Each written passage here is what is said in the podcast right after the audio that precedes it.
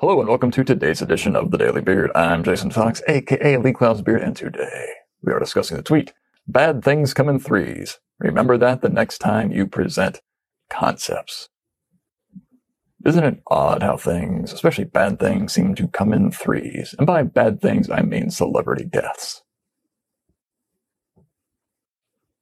Whenever someone dies, you'll hear it, someone on the news, or read an article. This is the first. Who will be the next to to pass away. It's creepy, frankly.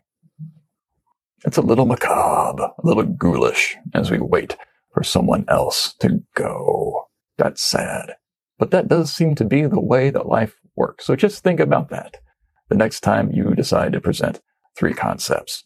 It's kind of a joke.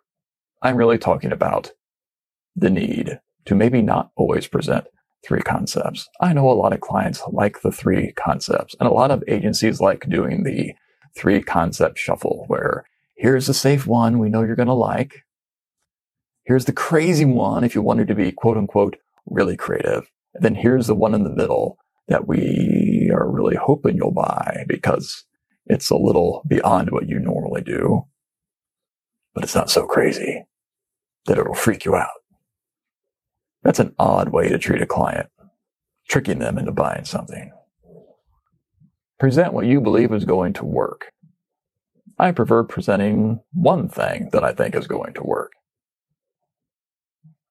And then if they don't want to buy that one thing, I present another thing. Now that doesn't mean I haven't come up with three or four or five things that I believe are going to work, but I don't show them all at once